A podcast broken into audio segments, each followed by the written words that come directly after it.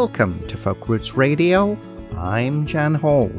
All the best in folk roots, Americana, singer songwriters and blues, and artist interviews. On Folk Roots Radio, we're all about the music and the people that make it. Now, coming up, we're giving over the whole of this episode to an in depth conversation with singer songwriter, severe weather scientist, and social activist Dave Sills, who has just released his debut album, 50.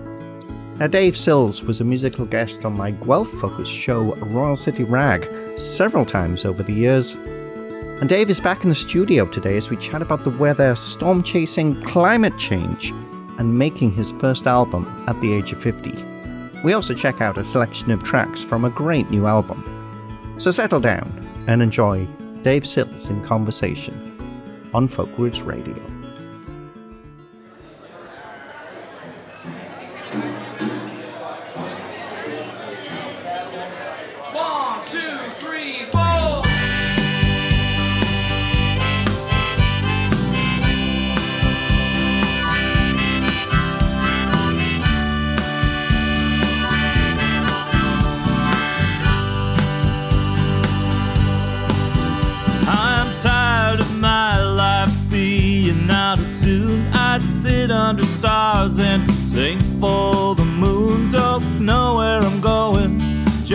Don't tell me to stay. I've got it in my head, I'm gonna play guitar. Gonna leave this house and head for a bar. Been scared so long, but now I think I know the way.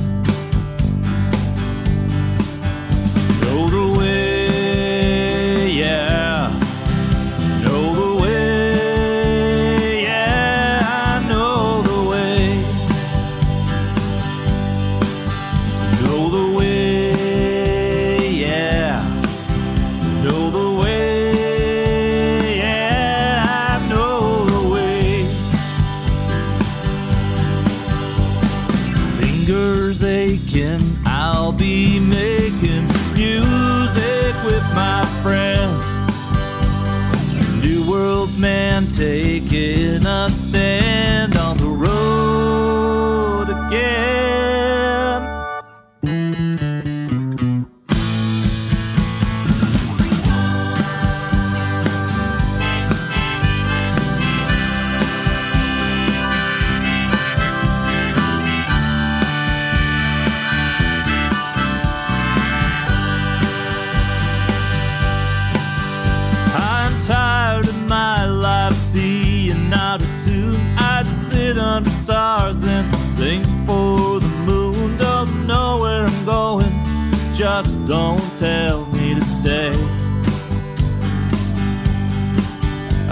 got it in my head, I'm gonna play guitar. Gonna leave this town and live out of my car. Been scared so long, but now I think I know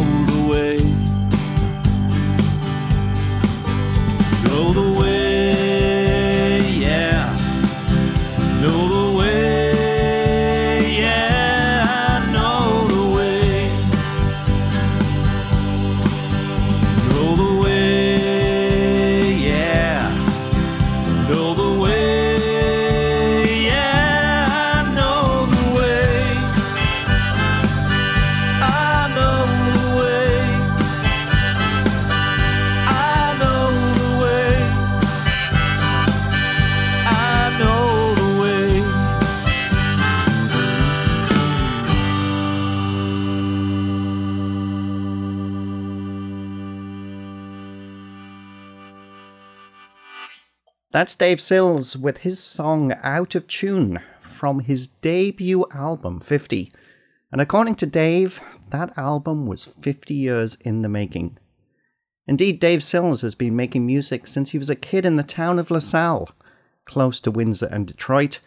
And the new album is an absorbing mix of his musical influences he's picked up along the way, from the Beatles to Blue Rodeo to Johnny Cash and Neko Case. A severe weather scientist by day and storm chaser and singer songwriter in his after hours, Dave and I have known each other since our days in social activism in Guelph. and it's my great pleasure to welcome Dave Sills into the Folk Roots radio studio today to chat about the new album. Hi, Jen. I have to start off by saying, Dave, I didn't realize you hadn't recorded anything before today. I was kind of surprised. That's right. Well, I mean, around Guelph, I had been playing in, in bars and uh, playing on your show and and you know a lot of the performing side. But uh, what I you know, I really wanted to get stuff down on on record or a CD uh, and and you know really go through that whole process of recording and, and getting it just how I hear it in my head. And it took a long time for me to get to that point. Well, it's interesting you say that because if I go to your website at davesills.ca, it seems like a lot of the tracks on this album, though, are pretty new, aren't they? Well, they're new as in they've been uh, recently recorded, but some of them go back to. Uh, not, I think one of them is I wrote in, in high school days. Oh, so, really? Yeah, so I mean, it really is 50 years in the making. Uh, you know, there's some that are are um, like I said, just uh, after high school or, or in high school. There's some that are in my 20s, my 30s. So it, it really kind of spans uh, all the different eras of my life, and some of them reflect that. And uh, but you know, it's all songs that I thought were strong and I believed in and wanted to bring into the studio and and really you know get to that final product that I've had in my head all these years, but I've never heard. You know, it, it's funny because I feel like I've learned so many new things in preparing for this interview. I actually didn't realize that you grew up in LaSalle. That's right. Yeah, Yeah. yeah. 19 years, I guess. First 19 years of my life, I was in LaSalle. And, um, you know, after that, uh, went to university and ended up in Guelph, uh, where my wife had gone to school. Uh, so, you know, you end up where, you know, the, your jobs and your education take you. But yeah, the, my formative years in LaSalle, listening to Detroit radio and uh, absorbing all those influences was great. And I didn't realize you've quite a musical family as well because I think your brother Ken plays and then your father Mike, does he play too? That's right. So, I mean, my dad, my, my brother, my dad, and I all all play. We all kind of uh, played together since Ken and I were kids. Uh, my dad, uh, he he actually recorded. He, he found a way to do multi-tracking on an eight-track tape. Okay, this is when we were really young kids, obviously, and so we've been recording songs in the basement for years. And uh, he still does that. He's retired, and you know, like a song a month, he's recording uh, these songs. So we kind of grew up with this idea that you know, songs you end up recording. And uh, my brother went off, and he ended up being in a professional band, and you know, touring and that kind of stuff. But uh, I was I spent most of my time obviously doing work and then social activism and didn't really make the time until recently to to get into the recording part and, and do something serious. So who did your brother play with? He played in a band. Well, he played in several bands, but the one that kind of got the most attention was uh, it's called Wed- Wednesday's Engine. Wednesday's Engine, and um, yeah, I mean they played Casino Windsor and uh, Toronto X and a whole bunch of different places. But uh, and it was just a lot of fun for him. Now he's a CEO of a startup in the automotive industry, so he kind of you know drifts wherever things take him and enjoys that part of it.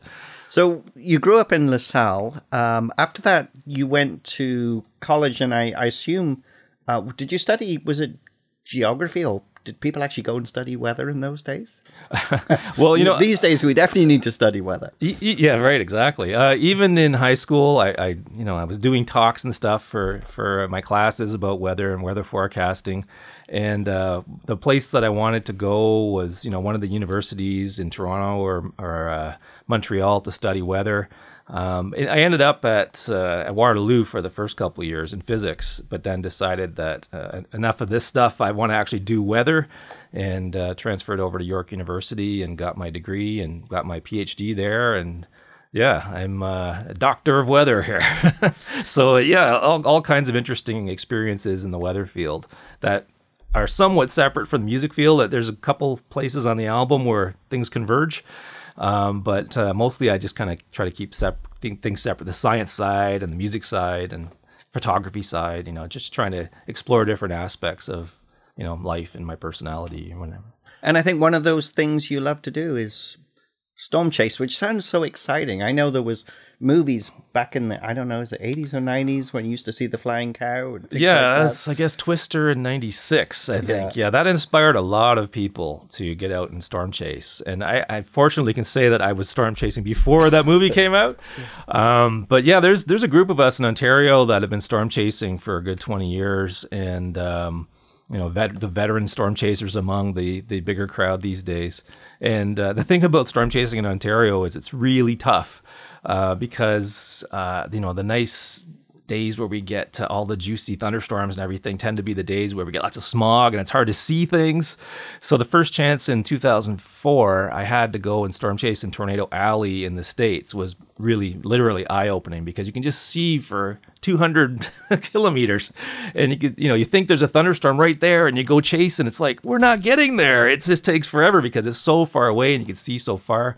So that was uh, great to be able to get out on the open plains and, uh, and and experience the the thunderstorms. And uh, yeah, yeah actually it's it's really neat. You have to forecast you know where where to be that day. And uh, you know where you sleep that night depends on your forecast. Whether you see a thunderstorm or a tornado or not depends on your forecast. So it's a real challenge for a meteorologist to get out there and, and test your skills in real time and and uh, you know smell hear taste see the whole thing happening. It's it's really a, an incredible experience You make it sound so exciting, I have to say. it's actually 90% boring because it's a lot of driving and waiting but uh, Yeah. that that 10% is something Yeah. else yeah And I've got to say, with everything's going on, you know, obviously the the concerns about global warming and climate change generally, that's right um, I guess we get more and more of this. We'll get back to that a little later in the hour, but this is supposed to be a music show. that's right so let's talk about the album. Uh, the Okay. album is entitled 50. We started off with Out of Tune, which is a, a fun song to um, to start off, very uplifting. Um, it's got a great lead in. Tell us a little bit about this song. Uh, well, this was written in Guelph, and this was before I actually played any bars or anything like that. I did a lot of playing and, and writing in the basement. And, you know, uh, kind of dreaming of the day where one day I'd get out and, and do this stuff. And so, you know, this song just kind of came out and was about that. It was about getting out of the, the house and down to the bar. It actually says that in there just to, to play that music and get out there and, uh, you know, get that music out of my system and to the, out to the world. And then the next the next verse is about um, it's inspired by some of my friends like a James Gordon or an Ian Reid who will you know get in their car for the summer or, or on a big trip and then head off and uh, kind of live out of their car as they play uh, music all over the place. And uh, so that's that's kind of the second part, and uh, I haven't got there yet, but maybe one day. do you kind of wish that you could have been able to do more? I mean, obviously you're incredibly busy with your your daytime yeah, life as well. When I was finishing up high school, I had a really strong artistic side and was winning awards on that part of it, you know, our visual arts and music and stuff. And then I had the science side, and I had to choose. And I thought, well, I can be a scientist and you know make you know not be not be a starving starving musician or a starving artist, but do it on the side.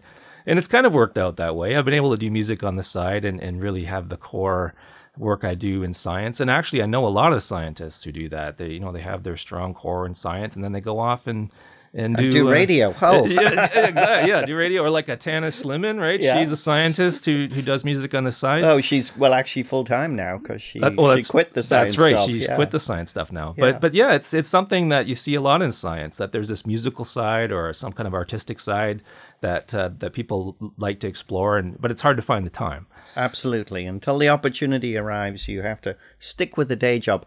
I want to dip back into the album with another track, and that actually was the second uh, song on the album. You know, I'm being still a big believer in the product, the real product, not just the streaming version. Uh, you know, I love listening to CDs and vinyl because one of the things that's really important to me is sequencing. And sequencing of this is really good because those first two tracks really lead off well. The second track is The Road I've Known. Tell us a little bit about this song. Well, first about the sequencing, I, I completely agree, and I spent a lot of time thinking about the sequencing, and you know, spent all kinds of uh, you know, played it in all kinds of different um, orders to see what works best, and and you know, really how it all worked together. And I agree, it's the it's the product, and I wish people had spent more time on on kind of the album part from beginning to end. Um, and that's what I really wanted to create with this. But that that song, it's it's funny. I uh, I sat down one day, as I usually do with my guitar, and started playing around, and thought, you know, I wonder how Johnny Cash would write something like this. You know, like, and I just kind of started playing around with a little bit of a riff at the beginning that you know it's kind of a Johnny Cash's thing, and then it just the lyrics kind of started falling out, and uh, you know, it didn't get done until almost the day before we started recording, but a lot of it was written as as kind of this homage to Johnny Cash and kind of inspired by Johnny Cash. And I, you know, he's one of my all-time favorite artists, and I and I really get a lot out of his work. And it's all my dad. When I was two years old, my dad played a lot, a lot of Johnny Cash, and my whole family would say, "Do the Johnny Cash," and I would turn around and say, "Hello, I'm Johnny Cash." Okay, this is two years old. so yeah, Johnny Cash kind of runs through my veins. so this was an exploration in Johnny Cash and trying to see if I could come up with something that was kind of in a similar vein. And like I said, the the lyrics just started coming out. We'll get into the making of the album shortly, but let's let's listen to that song just now. This is Dave Sills with The Road I've Known from his new album 50. You're listening to Folk Roots Radio, and I'm Jan Hall.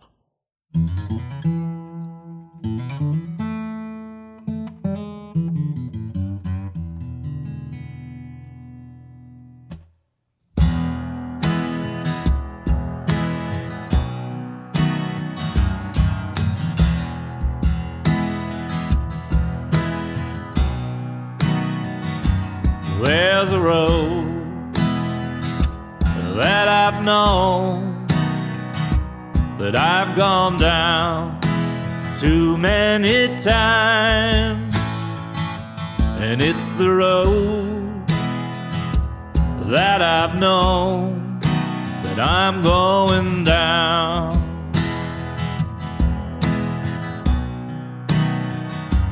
Oh, the road that I've known. It ain't got no painted lines, but it's the road that I've known that I'm going down.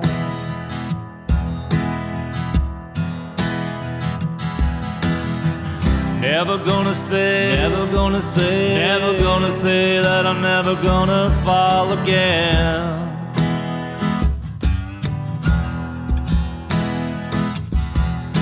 Could throw it all away, throw it all away, throw it all away, and I'd never ever get it back again.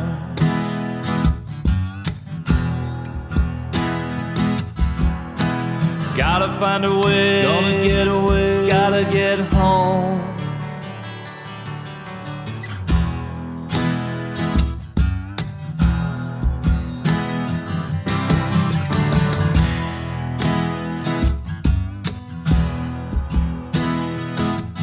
Yeah, the road that I've known, a gravel run through the dark pines, and it's the road that I've known that I'm going down.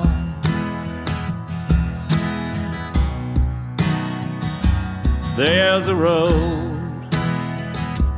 that I've known that I've gone down too many times but it's the road that I've known that I'm going down.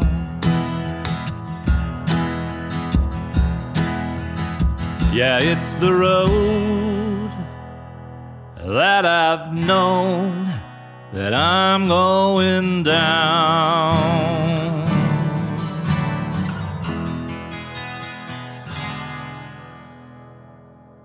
This is Karen Morand, and you're listening to Folk Roots Radio with my friend Jan Hall. That's Dave Sills with The Road I've Known from his new album 50. Dave's our special guest in the studio at Folk Roots Radio today. Dave is a severe weather scientist by day, singer songwriter, and storm chaser by night. I mentioned at the start of this hour that we've known each other a long time, uh, certainly through activism in Guelph. Uh, a great place uh, for progressive politics and activism. Uh, it's great to to have him join me in the studio to talk about an album that he says is 50 years in the making, and that's obviously why it's called 50. Now, you recorded this with Alistair Bradley, who is a wonderful keyboard player, wonderful singer songwriter in his own right, and producer. Tell us a little bit about working with Alistair. Well, Alistair is actually the husband of a friend of mine that goes back to high school. And uh, so I've known Alistair quite a long time. We went to university together at Waterloo. And for 20 years or something like that, we've been talking about making an album, and he would be the guy who records it, and uh, you know he's he's uh, a producer as well and has a studio in his home. And uh, one day I called up and said, Alistair, it's time. And he said, Oh boy, here we go. he knew what that meant because we talked about it enough. And um, it was time to, to get going. So then, I, you know, I said, Just tell me what comes next. And uh, he was great about it. Uh, you know, he knows all of the, the different processes to go through. And, you know, he's an accomplished songwriter on his own. So, you know, he, the first thing he wanted me to do was go back to the songs that I had in mind and fine tune them. And that was a bit of surprise to me. I was like, what do you mean fine tune my songs? But after we did that, I was, it was true. It need, they needed fine tuning. They needed, you know, some of them need, needed finishing even. Uh, so it was great just to start that way and to look at the songs, the, the most important thing, and make sure that they're exactly, you know, what, what we want to move forward with the next part of the process was bringing in band members. So I, have got some very talented family and friends, and uh, it's time to call in some favors. So I got my brother, uh, a, a, drummer down the street, Adam Skinner, who is also very active in the severe weather community. So a little bit of convergence there. Um, and uh, and Alistair's, like you said, an accomplished keyboard player. Uh, my father uh, is on, on so, the album as well. So your, your brother is Ken, right? So my he, brother's he's Ken. bass and vocals on bass and album. vocals. That's right. Yeah, yeah. And then your father is Mike, and he does vocals on a track we're not going to be able to play today, but that's the lament for New Orleans. That's right, and he actually uh, wrote that song shortly after the the hurricane occurred, and then uh, brought it to me, and uh, we started working on kind of the music for it and it's taken on a life of its own, several different versions now. And uh, finally got something that you know we can really put on this record. And I actually just sent a bunch of CDs down to New Orleans. There's a nice radio station down there that's community radio station, all about uh, New Orleans heritage and the music and everything. And I sent a whack of them down there, hoping that someone will play it down there. Just just because uh, you know you want to when you write a song about a place, uh, you, you kind of want those people to hear that song. Oh yeah, absolutely. You know, it kind of reminds me of Treme, and uh, I know it wasn't. I don't think it was community radio that was featured in that with Davis when he was on the air, but I know that you know Davis Treme took place, you know, shortly after Sure. um, the hurricane. Fabulous TV series if you love music and um, you know love you know recent history and trying to understand uh, a lot of the what went on afterwards because you know these you know we could slip into politics pretty easy and talk Yeah. about uh, you know how going through some of these catastrophic events can really change the way things move forward. That's right. Um, and that's actually the one song where my two interests or main interests collide there is because my dad wrote this song about a storm and uh, I, I didn't write any myself. So I took, you know, his song and ran with it. So that's the one weather related storm or storm related song that's uh, that's on the album. And you call yourselves the Tilted Tempest Band, and again, that must be a, a, a nod that- to your interest. That was just kind of for fun because it's the uh, the studio is the tilted the tilted white shed studio I think is what he Alistair calls it. So I was just looking for a fun name and uh, the tilted tempest. So a, a storm it gets really severe when it when the updraft of the storm gets tilted over. So it was tilted tempest, you know, big severe storm. So that was what that's all about. you know what comes through in this interview is is how much you have loved the opportunity to to finally do this. I, I guess I should have clued in when you sent me the album and you said on the front of it says "Rock on, Jan," which is good. And it was, you know, one of the nice things about being sent music from people you know is the surprise factor, and it was really a very pleasant surprise to uh, to receive this in the mail. We're going to go back to the album with another track, and the track I'd like to play now is, I think, one of the songs that you kind of thought would be a single on the album, and that's the Tightwad Blues. That's right. Tell us a little bit about this one. Oh, this is a song that uh, came out of this this book that my wife had been reading, something like H- "How to Be a Tightwad," and it was all of these little tips on how to save money here and there and this kind of stuff. And I, some of it was so over the top, I just thought it was funny. Uh, and so there was that going on. But I also have a friend, a couple friends who who are really always into trying to you know save a buck here, save a buck there. Uh, you know, if you can find a way to steal cable and get, you know, do this and do that, then hey, this is this is life. Life is great. That's all we need, you know. So I don't know. All these things came together in this song, and um, you know, just kind of it's it's one of these kind of up tempo songs that uh, is fun to play. And I, I played this song probably the most of any song. I played this one on the stage uh, in Caroline, Alberta, uh, an open stage there. Um, I played it on the uh, in Nashville at the uh, at the what's the the cafe the big cafe Uh, the? Bluebird? the Bluebird Cafe. How am I, how did I forget that?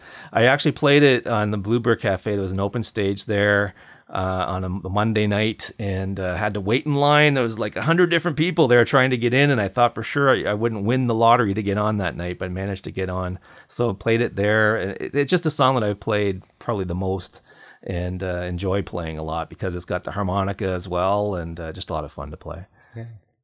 Let's listen to that just now. This is Dave Sills with the Tightwad Blues from his new album 50. You're listening to Folk Roots Radio, and I'm Jan Hall.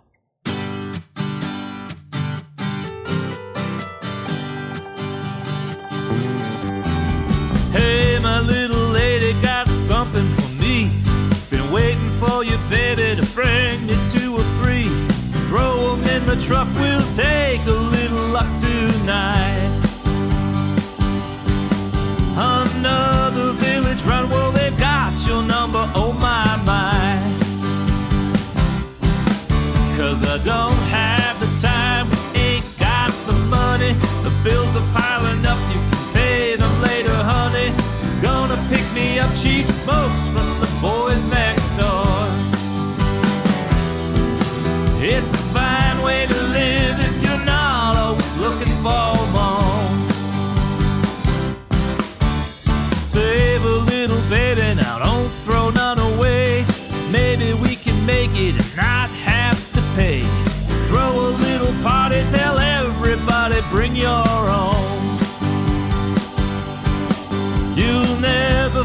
cup if you're always keeping up with the Jones. And I don't have the time, we ain't got the money. The bills are piling up, you can pay them later, honey. Gonna pick me up cheap smokes from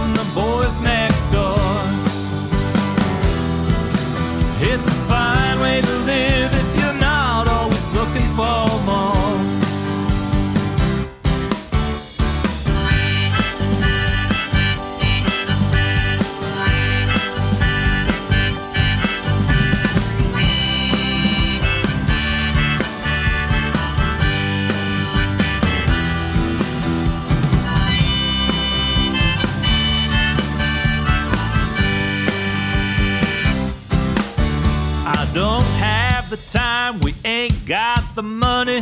The bills are piling up, you can pay them later, honey. Gonna pick me up cheap smokes from the boys next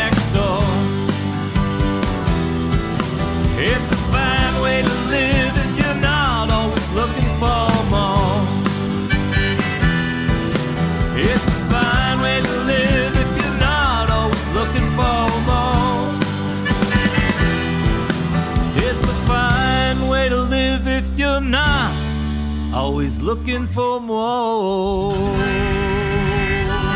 Yeah.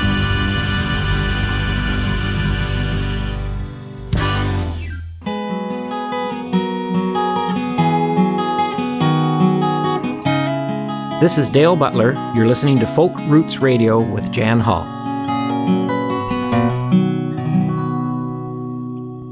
That's Dave Sills with the Tightwad Blues from his new album 50. Dave's our special guest in the studio at Folk Roots Radio today. I have to say, I love it when people come in to the studio for an in depth conversation about their music. I've known Dave Sills for years, uh, back to Guelph activism days. Dave uh, actually ended up moving out of Guelph to, to Barrie, and he may be making a move somewhere else soon, but we can't tell you any more about that. But it's exciting, and it may have something to do with his day job as a severe weather scientist.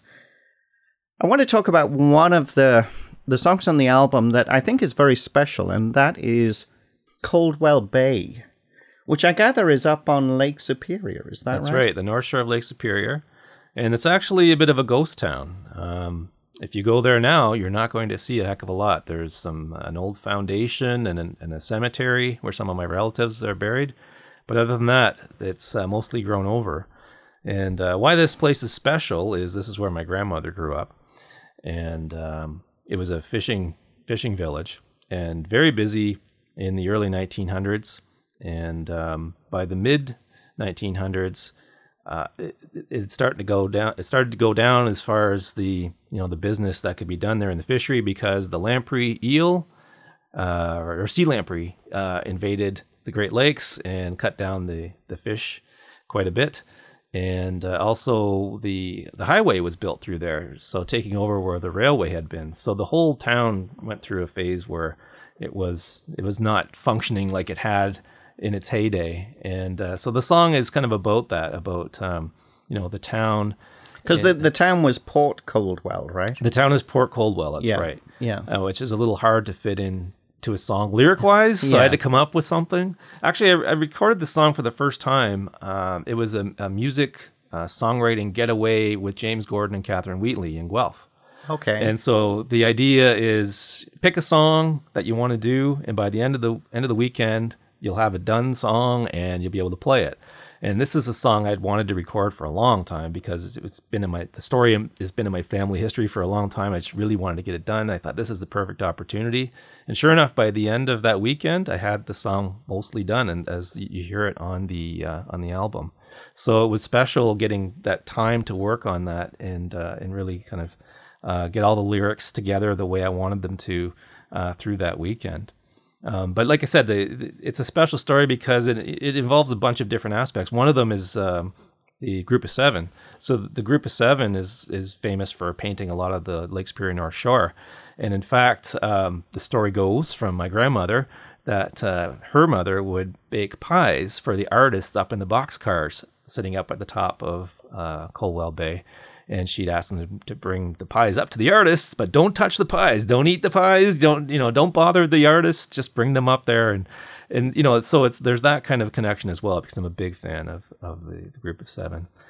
So yeah, there's just a bunch of different connections, and and the two main characters of this story are uh, Gid and Eileen Nickel. So the Nickel brothers own the fishery there, and Eileen is my grandmother's sister. Um, so you know they're the the two characters that the the story kind of flows around.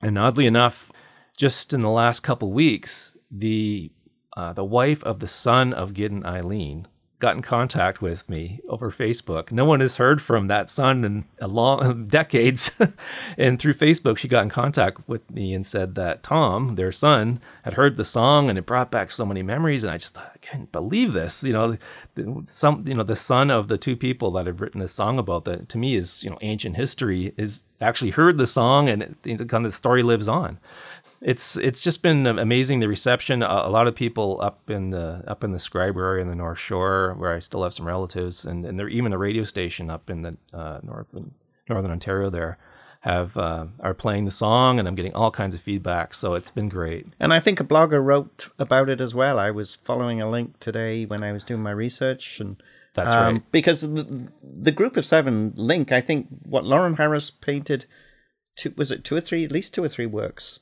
Oh. around Coldwell. Sure, yeah, and, and AY Jackson. Yeah. Uh, so it, yeah, there was a few of them that got up there and painted out of boxcars, and were up there several several winters in a row. So yeah, that that tends to get people's attention when you bring up the uh, the group of seven. Okay. Now Miranda Mulholland plays on this.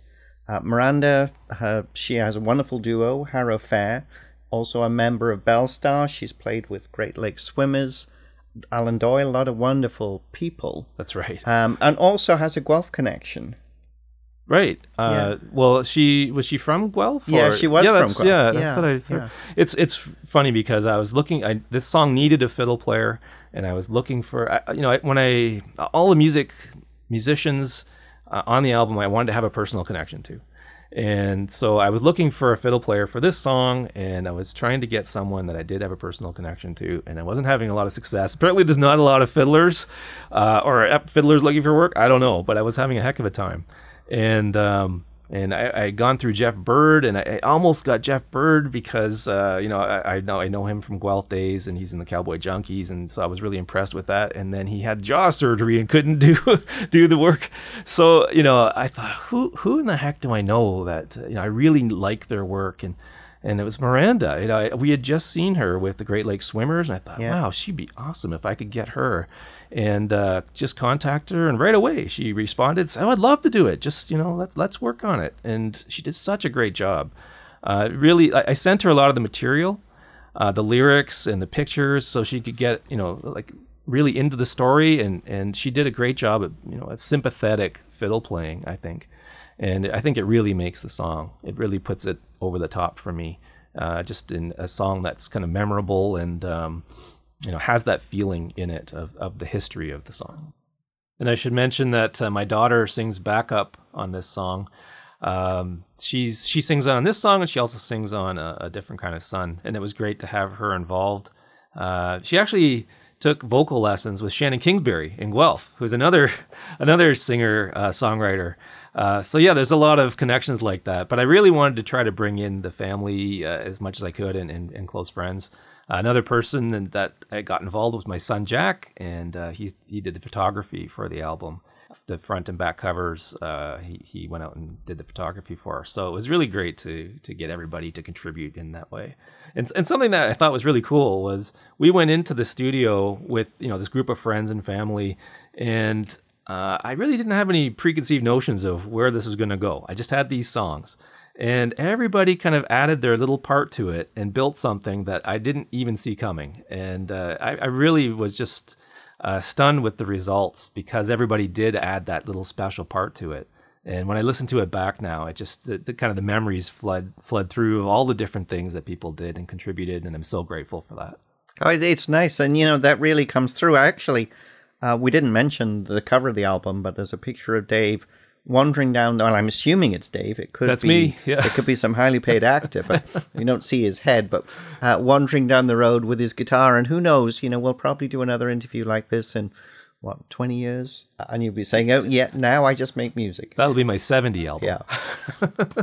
Yeah, and there's a little instrumental that I put ahead of uh, Coldwell Bay called "Story She Told," and they're kind of connected because the story she told is about my grandmother telling me all these stories about Coldwell Bay, and I, I just really uh, I wrote this little instrumental and always thought of her uh, while I was playing it. She actually, you know, heard it. I played it for her quite a while ago when. Um, you know when she was alive and uh, so all these memories are attached to this song and it leads right into the coldwell bay song I want to mention that if you go to davesills.ca, Dave's website, that actually it's interesting. It covers his uh, interest in you know his work as a scientist. Also has his music on there and his photography.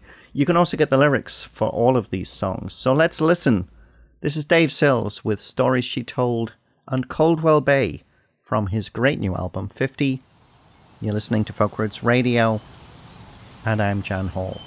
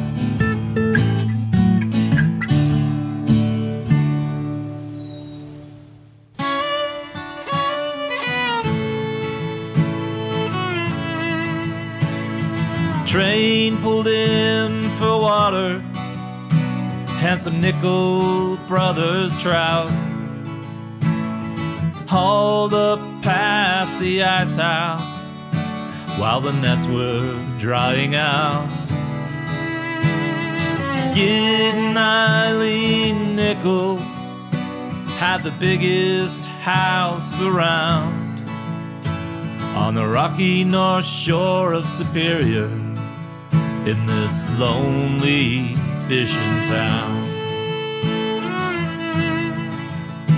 Well, Gideon played the fiddle, Eileen, she played guitar. For miners, teacher, loggers, preacher, and the Mountie from afar. And old one armed bird, and the CPR clerk, and the painters from down south. They waltzed while the scent of Eileen's flowers drifted round the house. The lake was cold, life was hard, but they danced the dark away. Saturdays at the Nickel Place in the town on Coldwell Bay. In the town on Coldwell Bay.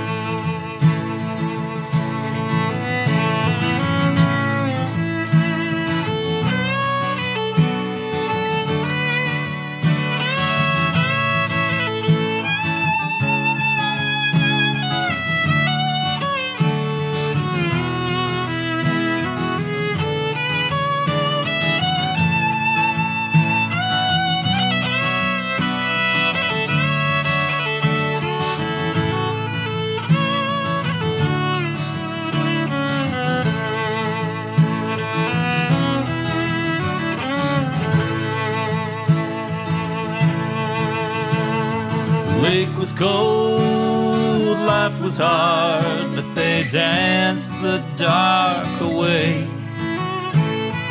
Saturdays at the Nickel Place in the town on Coldwell Bay. In the town on Coldwell Bay. The leprechaun stole all the fish and shut the business down.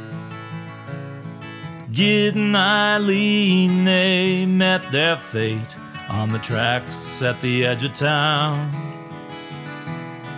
Government men, they raised it all, gone without a trace. But every spring, Eileen's flowers bloom all round the old nickel place. Lake was cold, life was hard, but they danced the dark away. Saturdays at the nickel place in the town on Coldwell Bay. The lake was cold, life was hard, but they danced the dark away.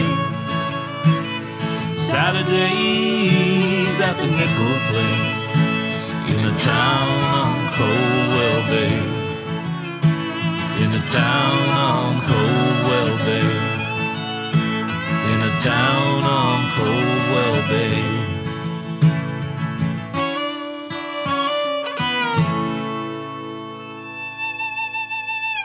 Hi, this is Lizzie Hoyt, and you are listening to the fabulous Folk Roots Radio with Jan Hall. That's Dave Sills with Stories She Told and Coldwell Bay from his new album 50. Dave's our special guest in the studio at Folk Roots Radio today. I still have trouble believing uh, that that's his first album because he joined me on the radio on my old show, uh, Royal City Rag, which was on CFRU 93.3 FM in Guelph for years. And Dave was uh, actually a, a semi regular guest. I think he played on the show two or three times I over did, the yes. years uh, which is it, it just makes it wonderful to have you back in the studio with me now. We're now in Leamington, which is not that far from LaSalle. That's right. So Dave is in the area visiting family at the same time, and I really appreciate the fact that you've had time to to join me in the studio. It's just absolutely wonderful. Oh, it's great to be here, Jan. What I'd like to do now is to talk about what happens now. Uh, the album is done. Shows so you you I think you had a release show at the ANAF in Barrie. Didn't That's you? right. There was a release show, and I had a lot of fun doing that. Um, I've I'm planning a, a show, a, a kind of a backyard concert with Ian Reid this summer. We've done that the last few years, and uh, it's been really great. I'm a big fan of his, and um, you, the first time it was just him and you know doing the show, and then I got up the courage last year to say, "Do you think I could open for you?" and uh, and I, you know, I played some of these songs, and he said, "Geez, you've got some songs." It's like, yeah, uh, you know, about that, uh, because at the time I was I was thinking about you know who to collaborate with and that kind of thing. Uh, so you know, it was it was great to be able to talk to Ian about the business side of it, and he knows Alistair as well, the producer of, on the album. So you know, it was we, we had some good conversations about that. Um, but it's it, you know, as far as other, you know, what else to pursue here? Right now, what I'm doing is trying to to see how far I can get the album out. Uh, you know, I've been sending it all over the place. I mentioned that I sent a bunch of CDs down to uh, to New Orleans because of the one song on the album. I've done the same with uh, with Coldwell Bay and sent it off to uh, the radio station in Northern Ontario, and they're telling me they they're playing it, so that's great. Um, and you know, there's just so many different aspects now. There's the whole social media side of things and distribution, digital distribution. You know, and I'll mention Spotify, but you know, I, really I had reservations about putting it on there because I know everybody hates it so much.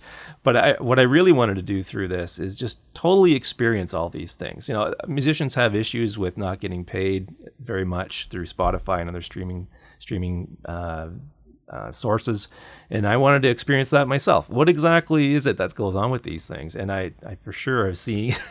I, I, I'm honestly glad I don't have to try to make a living at this because boy, it's hard to to make make money at, uh, at trying to sell music. Uh, I, I, there's one experience. A an English teacher of mine bought a CD, ten dollars online, and uh, it went through all the different machinations through the uh, online stuff. And then they sent me the thing back saying that okay, we've taken this and it, this goes here and this goes there. Your share, thirty five cents. Yeah. so yeah, it's it's really difficult. Well, it, you know, my, my challenge with Spotify and the other streaming services, and well, I, I think specifically with Spotify, is the fact that it seems that they want to hoover up that part of not just music, but also podcasting and everything else that is audio. Uh, in the same way that you know Facebook has tried to to take over a lot of social media through Facebook and Instagram and the other products they have, and then Amazon. I mean, it, it's like at the end of the day, you know, which is uh, you know, I I'm going to get political here, Yeah. but you know, eventually, you know, hopefully regulation will stop them having so much power. But all of these companies, by virtue of their clever use of technology, have really upended everything. the The interesting thing seems to me is that you know musicians are definitely embracing it as a way to get their music out there. That's right. And hopefully, what happens is when people go to Spotify and listen to Dave Sills, they say, "Hey, I think I'd like a copy of the album." Because you know, with the album, you get more information, you get links to other things that just doesn't exist That's on right. streaming. Yeah, I guess the other part of it is when you know uh, if you get your name out there, then people want to see your show, and will pay money maybe to see your show, and maybe you'll have some merchandise there if CDs survive, or, or maybe uh, you know vinyl. Um, so a little physical product to pick up at the same time. Uh, people really want to do that when they go to a show and they, you know, it's someone they really like. They want to come home with some part of that, and it's hard to do when it's all all digital. So yeah, it's it's really a, a period of transition in music right now, and and how how the whole business works. Yeah, I, I'm hopeful that uh, eventually people will realize that at the end of the day, you're still probably better to have something physical. I hope so. Uh, and you know that we don't have to wait to climate breakdown and Yeah, everything else when you know suddenly everything falls apart because you know people have been ignoring climate change and global warming for Right. for years. Uh, it's been great to have you join us in the studio. Been so much fun. Remember, Dave's website is davesills.ca.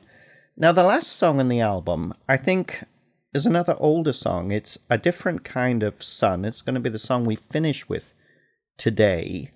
Uh, it's a song with very powerful lyrics, and you know, when I was listening to it, I was trying to decide, oh, which politician is that written about? but I think it might be written about them all. Is it? Uh, well, okay. Well, first of all, a different kind of sun is a phrase that my daughter came home with one day. Uh, well, uh, made up one day when I asked her about what this painting that she had done. I think it was grade one or something like that. She came home with this painting, and I asked her, "What is this?" And she said, "Oh, it's a different kind of sun." Wow, It's, a, it's a great album title. it's like you know, it, it's just some one of those things you just don't think of. You know, Yeah. there's only one son. How could it be a different kind of son? So it got me thinking about you know that you know imagining something different, and uh, and then it yeah it, got, it gets into the politics uh, at the, at the time I was writing it, and then it actually continues today. It's very I find it very frustrating all the politics.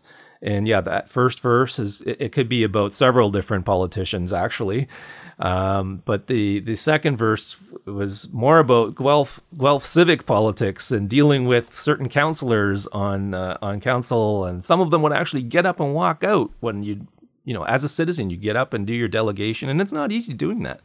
You know you have to work up the courage to get in front of all these people and you know and and say your piece.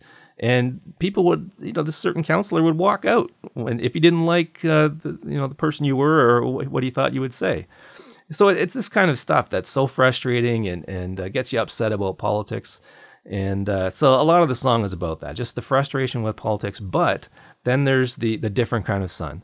And uh, you know, there's so much good stuff happening right now as far as you know, youth rising up and uh, and saying, "Hey, this is our future here." As far as climate change goes, uh, there were all the um, the Me Too protests, where you know, it's obviously the uh, the women are, are saying no more, and uh, you know, things are changing, and the politicians have to listen to that too. Um, so you know, I was trying to capture that spirit in this song. That um, you know, there there is a lot wrong, and there's there's a lot of cynicism in politics, but then you've got this kind of golden golden ray coming from this different kind of sun that's saying there's hope and uh, and hang on, and there's you know there's power in numbers. Uh, you know, there's this this new army marching on the horizon, and it's coming, and and hopefully we'll get there. It's a very powerful song, and certainly, you know, the the thing that struck me was the with the school walkouts, which you know have become a regular thing. I certainly, you know, depending more on um, the country. I mean, we have a a 15 year old Swedish activist, uh, Greta. Thunberg, yeah, who's done, you know, who's you know is speaking truth to power. That's right. Um, as someone who works in the field of climate, I mean, you are a, a severe weather scientist, and I want to make sure I use the scientist word right. because uh, we were talking just before this interview about the difference between being a scientist talking about weather and being a specialist talking about weather. And I wanted to give you just a chance to talk about that and how important it is uh, that people understand where they're getting their information from. Yeah, well, all it is is that uh, you know a lot of the the weather people that you see on TV, although it's it is getting better in Canada, but um, uh, for a long time, if if you were doing the weather but you weren't qualified, you were a weather specialist. so yeah, I mean it's it's kind of this thing when you're in meteorology, it's specialist is one of those words that you just like ah, you know, you can't can't be calling me a specialist. I I worked hard on this degree, kind of thing. So it's a scientist or a meteorologist rather than a specialist. But that's that's all that's about. Yeah. So you, you work in the field of severe weather.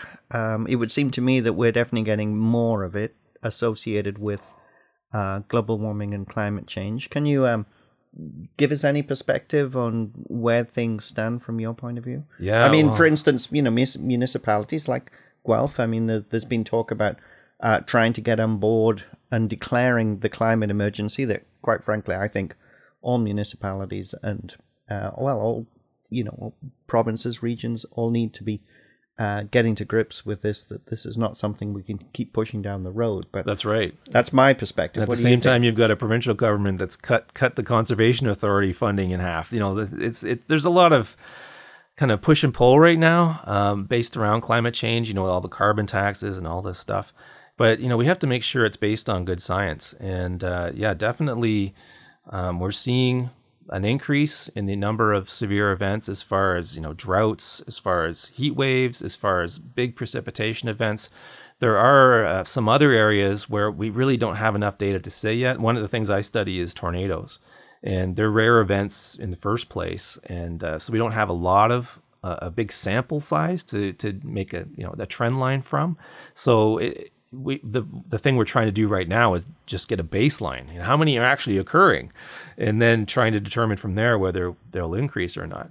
But for other things such as you know heavy rainfall or droughts and and uh, and heat waves, we have lots of good data, and clearly you know things are changing, and you know this is this is something that as you say municipalities really get need to get a hold of because all of their infrastructure is planned for a certain climate and as that climate changes you know, a lot of the infrastructure is just not going to hold up the same way it would so it, it changes a lot of things and uh, you know it's it's a it's an emergency it really is Which is why when we saw the tremendous flooding in Toronto a few years ago, that's right and they just you know they couldn't cope with it. You know the the drainage system just couldn't cope with it. That's right. And I, I studied that storm and looked at it very closely. That was nowhere near the worst it could get as far as, you know, the amount of rain that could come down in a few hours. So, yeah, it doesn't take much to totally inundate a city and, and have major flooding and people's lives at risk, especially in, you know, these big cities like Montreal and Toronto and that kind of thing where a lot of the infrastructure is really old. So, yeah, it's it's a big issue. Which is why we need people like Greta Thunberg, you know, standing up at uh, meetings and, and speaking truth to power, or you know these these kids in schools getting you know walking out. I've seen politicians being critical and you know you know describing kids as being disrespectful and you know as if uh, you know we we send kids to school to be educated and you know there comes a point i mean we can we could you know get right off topic and discuss whether voting age should be whether the voting age should be brought down but That's i think right, it does yeah. come a point when you know people need to be allowed to to make use of the education that we're giving them That's right. and and Yeah, get out there and, and and express their opinions Yeah, I mean, people like Greta, I think she's 15 or 16 now, but she's far more educated on a lot of topics than a lot of people that will actually vote. So yeah, it's uh, Yeah. and that, and that's the case with a lot of very engaged youth right now, and and hopefully that continues that trend where you know there's just a, a new um, generation coming up that are a lot more engaged and aware that you know it's their future at stake. It's a very powerful song, and I'm so pleased that you've put it on the album. It is the final track on Dave Sill's album 50. It is entitled A Different Kind of Sun. We're going to play that now. Dave Sills, it's been an absolute pleasure having you join us in the studio today. Thanks, Jen. It's great to see you again.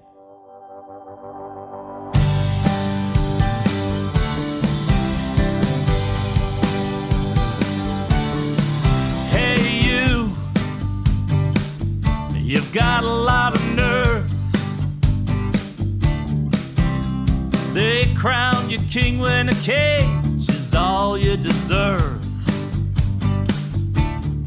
Yeah, you. It's like some disease. You're ruling with fear and hope is down on her knees. Well, I'll tell you something. There's a new day dawning. Look out, cause it's rising, rising, rising. It's a different kind of sun. The one that we've been waiting on. And we're headed for new birth. Rising up from the earth. It's a different kind of sun that'll shine down everyone.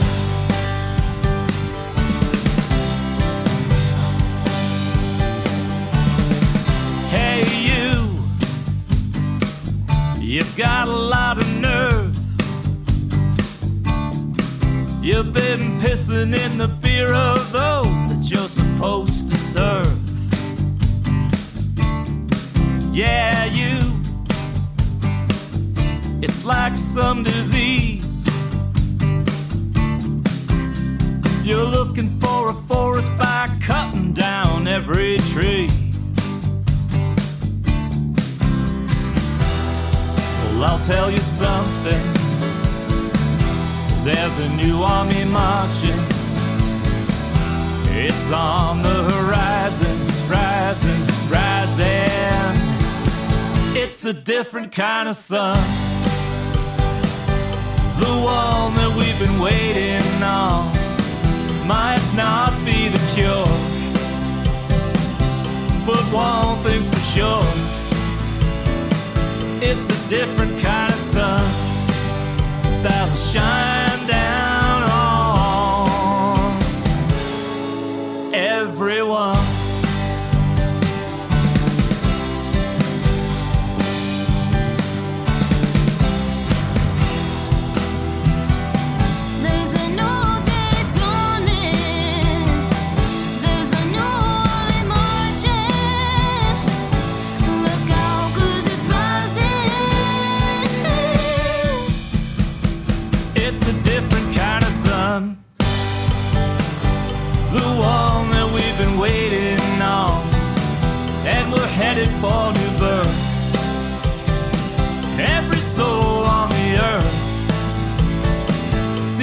Different kind of sun that'll shine